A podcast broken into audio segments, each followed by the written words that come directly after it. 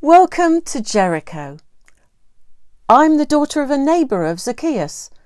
You know, the one we heard about in the Bible account. I wonder what you heard, who you heard. Luke's taken us on quite a journey with Jesus on his way to Jerusalem, hasn't he? Jesus had been through Jericho before, because it's the only way up to Jerusalem. What do you know about Jericho? We call it the gateway to Jerusalem. You see, the main north south road passes through here, and then this is also the main road into Jerusalem, over to the west. It's up that way, about 15 miles. It'll take you a good nine hours on foot, though, through the desert, and it's a real climb. You see, our claim to fame is that Jericho is the oldest city and the lowest city in the world. The Dead Sea's just over there. It's the lowest point on earth, and we're not much higher. Do you like dates? Or maybe oranges? See, all the trade comes through Jericho. Everyone's buying and selling, and that means there's plenty of things to tax. You know what I mean by tax. It's the money we have to give to the government to pay for things like, well, like the Roman roads and schools and so on. The thing is, the tax collectors all round here have a bit of a reputation for cheating us by charging more and keeping the extra for themselves. Zacchaeus, well, Zacchaeus was one of the chief tax collectors in Jericho. He lived in a big house just up there. People round here didn't really like him. But Zacchaeus' story was quite amazing, really. He'd heard Jesus was coming through town. Well, all the pilgrims were. They were on their way up to the, the Passover festival, like we do every year. But that year felt a bit different. We were all sensing something was going to happen. Things under the Romans with Pilate in charge weren't easy. Meanwhile, Jesus was getting quite a following since he first announced up north in Galilee that he'd come to proclaim what was it? Good news to the poor, set people free, give sight to the blind. His teaching amazed everyone. Then, of course, there were all the miracles. And more recently, he'd been including his invitation far and wide to everyone. And especially to the sorts of people the rest of us, well, we just didn't see. Or at least we stayed away from. Zacchaeus seemed different from the sorts of people Jesus had been healing and helping before, because, well, as we heard, he was a rich man. Mind you, We'd all heard from our religious leaders that Jesus, well, he had a bit of a reputation for eating at the homes of sinners and tax collectors. Anyway, where was I? Zacchaeus wanted to see Jesus after all the things he'd heard about him. You know, how he was bringing real and true hope to all sorts of people.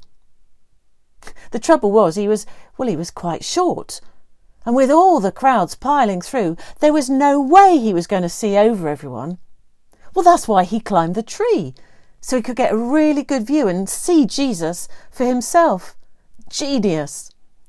He wasn't going to let his lack of height stop him. Well, he was obviously really looking for something, and it turned out that was Jesus. Isn't that often the same with us? If we really want something, what do we do with the obstacles to getting it? Well, that's one thing I learnt from Zacchaeus. I won't just sit back and let obstacles defeat me. But I guess first I've got to decide is what I want really worth it? So when Jesus came this way, we couldn't believe it. He stopped right under the tree where Zacchaeus was perched, called him by name. Zacchaeus, Come down immediately. I must stay at your house today. Well, I'm surprised Zacchaeus didn't fall right out of the tree. You see, he thought he could see Jesus, but tucked up there, he didn't think Jesus could see him. And what's more, Jesus had never met him before, but he knew his name, and he asked if he could go to his house. That really got the crowd muttering. Do you remember Luke told us that the last time he'd been to eat at someone's house, it was a leading religious leader? Well, now he was asking to go to a rank outsider. I mean, Zacchaeus may have been rich, but people didn't want anything to do with him. It was funny the way Jesus put it. I must come to your house. It was like Jesus knew just what he had to do. I don't know what Zacchaeus made of it all. Well, he looked stunned. But he came down straight away out of that tree, and well, he threw open his doors for Jesus and laid on a meal and all that. Actually, it was right there the turning point for Zacchaeus. It was like Zacchaeus had gone looking, but it was Jesus who found him. And Jesus didn't seem to care about Zacchaeus' reputation. Most of us round here agree now that Jesus wanted to show him something else. He wanted to show him, well, Father God's love for him. He wanted him to see what Zacchaeus hadn't seen about himself. Certainly we hadn't seen it in him. The person he was, he truly was, who he was to become, that he was, well, that he was a child of God, and that he had infinite worth to be honest, we just saw the tax collector. Thought he was like all the others. We'd written him off as a, well, as a dishonest cheat, I suppose, if I'm honest with you. We often do that, don't we? And we might feel like the little people, the ones nobody sees, and we look at others and just see a single story. But we don't know the reality of other people's lives, really, do we?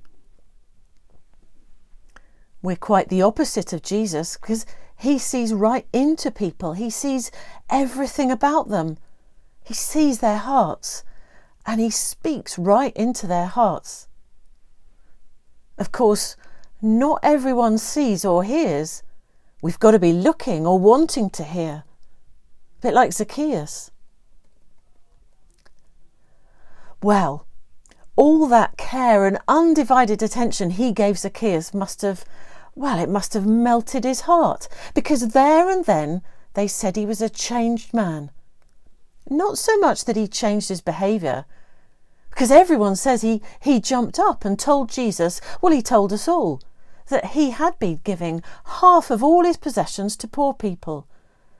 And he made sure and was going to make doubly sure from now on that if any of his tax collectors cheated anyone, well, Zacchaeus himself would make personally sure that they were repaid not just the usual double, but four times the amount. Can you believe it?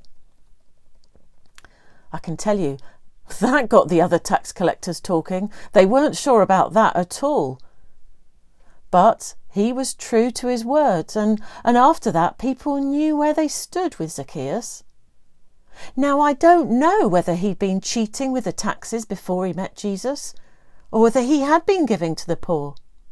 The point is, from that moment on, he got up and said he was going to do those right and generous things. It was like he wanted to do it because of the kind and generous thing Jesus had done in finding him and coming to be with him at his house. And it was as though Jesus knew that Zacchaeus really wanted to meet him. And then, of course, Zacchaeus opened his home to him, and Jesus went right on in and, and ate with him.